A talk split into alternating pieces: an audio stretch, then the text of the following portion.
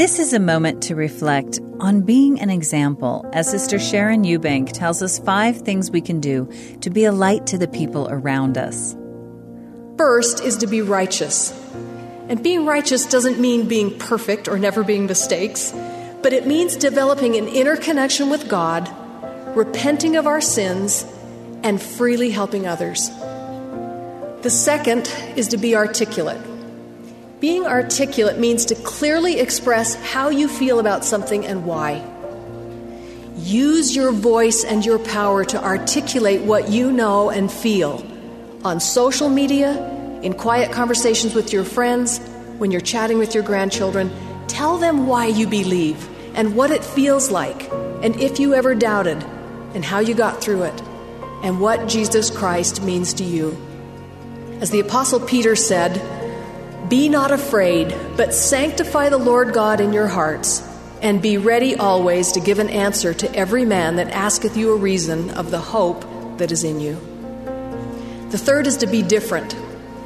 When we keep our covenants, it may make us different from others in our culture and society, but it gives us access to inspiration so that we can think of different solutions and different approaches and different applications. We aren't always going to fit in with the world but being different in positive ways can be a lifeline to other people who are struggling. The fourth is to be distinct. Distinct means to be recognizably well defined. The restored gospel is recognizably well defined, but we have to be distinct about how we follow it. We need to practice living the gospel before the emergency so that, unafraid, we will be strong enough to help others when they're being swept away by the current. And finally, the fifth is to do one through four in happy ways. Being happy doesn't mean to slap a plastic smile on your face no matter what's going on. But it does mean keeping the laws of God and building and lifting others. When we build, when we lift the burden of others, it blesses our lives in ways that our trials can't take away. I have a quote by President Hinckley placed where I can see it every day.